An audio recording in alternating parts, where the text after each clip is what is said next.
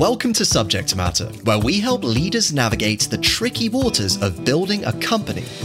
We are shining a light on the subtleties that unlock empathetic communication, letting you build powerful relationships. I'm your host, Ben Bradbury, the founder of Astutely. Let's get started. There's a difference between surviving and thriving. For thousands of years, our ancestors survived by following the same genetic pattern stick with the tribe where it's safe and comfortable. But then one fateful day, someone chose another path. They started breaking barriers and expanding beyond their tribal limits. What happened here? Well, of course, they went against convention, but on a deeper level, they left their comfort zones. And today, we're going to explore what happens in the extreme when people choose courage over comfort and what you can learn from the surprising conditions that can lead to genius. Now, before we get started today, I need to make one thing clear to you. Everybody, to some degree, you, me, everyone else in the world has a fear of leaving their comfort zone. And that's because it's embedded deep into our DNA and it helps us survive, or at least it helped our ancestors survive. Now, today, if you're listening to subject matter, odds are that you're not fighting for tribal survival every day. But the fears that you still have, well, they're powered by biology that's hundreds of thousands of years old. For our ancestors, fear alerted their bodies when there was uncertainty that could cause death. And that's why staying as part of your tribe is innately very comfortable and secure. So today, the fears that you might have are probably blown well out of proportion. You might be staying up late thinking about customers not paying their bills, top talent getting poached by competitors, or taking a blow to your brand if a piece of media would damage your company's reputation and therefore your company's future survival. You can probably start seeing the pattern now. Now, it's not our fault that the comfort zone is scary. It was meant to be that way. And we're drawn to stay in the comfort zones from an evolutionary point of view, which of course makes leaving it all the more terrifying. But the truth is, leaving our comfort zone has powerful effects. And I believe that for business leaders just like you, overcoming your fear of leaving the comfort zone can be a key that unlocks potential in stepping into the next version of yourself as a leader and as a business. Today's story will show you why sometimes being forced to leave your comfort zone can spark profound long term change. In 1812, the last of 21 children was born. After his father was sent to debtor's prison, this child was forced to make his living early. There was no choice in the matter whether he became uncomfortable or not. By age 15, Edward Lear had already begun his young career as an artist. Now, if Lear's upbringing wasn't hard enough, he also suffered from severe epilepsy and depression. His sister made him believe that the seizures that he had so often were demonic. And this ended up having an effect on Lear, making him secretive and reclusive to his family.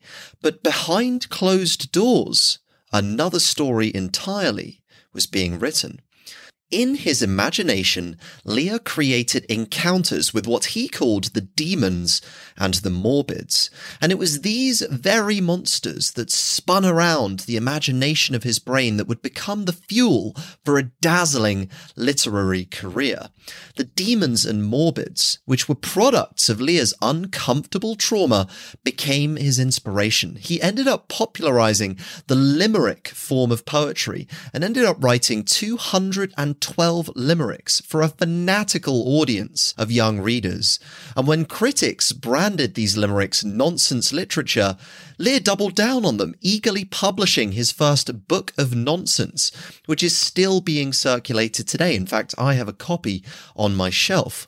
Lear's devotion to the ridiculous was in stark contrast to the orderliness and grey industriousness of Victorian society where children were to be seen and not heard. Well, the truth is, while other adults weren't seeing or hearing Lear, his brain was going a million miles an hour, and regardless of the criticism, the humour and wit of Lear's poems proved to be irrefutably timeless. Now let's think back to the basic biology that we mentioned earlier, where staying together is what kept our ancestors alive. Lear was forced out of his social circle at a very young age, and this forced him to defy biological convention and to leave his comfort zone. But he would use his close relationship to what he feared to fuel his imagination. Fear equaled growth. These wild children's stories were only possible precisely because of the trauma that Lear went through. Now, why does this matter for you today?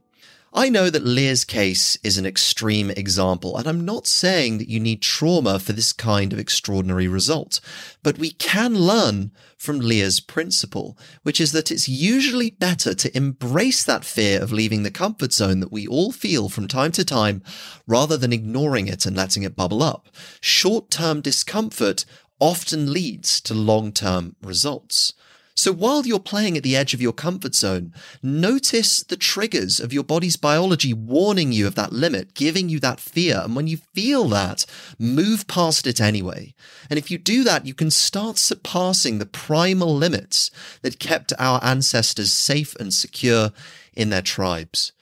Now let's bring this idea back to the main skill that we're learning together on this season of subject matter, and that's empathetic communication, which means messages that connect with your target audience, whether that's a consumer, an employee, an investor, a member of the press, messages that connect with their hearts and heads.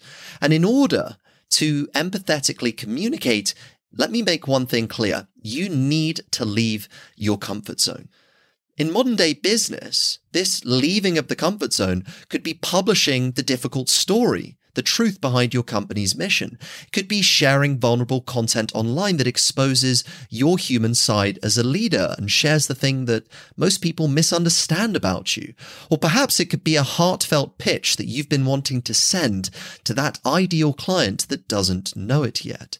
Whatever it is, it's just beyond the edge of your comfort zone that this kind of empathetic communication that drives action can happen. And if you remember one thing from this episode, I want you to take away this simple equation, which is that discomfort equals growth. Now you understand Edward Lear's story, Let's make this even more practical by examining a subject matter expert today who has a keen insight into trauma, success, and the origins of greatness. Matthew Parris has chronicled over 400 leaders on his BBC radio programme Great Lives, and he noticed a trend in the lives of exceptional people that they succeeded not only in spite of their backgrounds, but because of them. And in his new book, Fracture, Matthew Parris states that, and I quote, most of us just want to jog on comfortably within the assumptions, moral and practical, we were born into. Indeed, doing so is a survival mechanism. Parris's book Fracture is about the great men and women who had their lives wrecked and crawled back out of the wreckage. Now, in the extreme case, we see Edward Lear, who was racked with illness and fear in his childhood. He was deprived of that normal upbringing, yet he made an exceptional mark on the literary world of today. And Parris explains why we should perhaps rethink the origins of success as well as the legacy of trauma. And in fact, those two things are more closely linked than you might think. Because trauma, in this circumstance, we can define as taking an extreme leap out of our comfort zone. And this might look like irreparable damage, and make no mistake, in some cases it is. But just as leaving our comfort zone can create growth for you, trauma can, in some select cases, also lead to genius. Now, the people that Parris profiles didn't have a choice in whether they left their comfort zone. They were forced to, and they made the most of their situations. Parris's research shows us how uncomfortable situations can, in exceptional circumstances, create exceptional minds. And you might be struggling in your business today, but realize that you are one shared message away from making someone else feel understood by sharing the adverse moments that you're experiencing. In doing so, you're creating connection with somebody else. The truth is, we might not all be geniuses, but every one of us has the capacity for growth. And that all starts by choosing to face our biological fear and leave our comfort zone. Hey, it's Ben here. Just before you head off, one quick thing. We love connecting with our listeners, and if you've learned something today, we'd love to hear what you took away by writing us a review on Apple Podcasts. Five star ratings make a big difference in helping Subject Matter's message grow, and we're curious to know what you took away from today's episode, as that will help us create even more useful content for you in the future. So thanks for listening, and I'll see you next time for another episode of Subject Matter.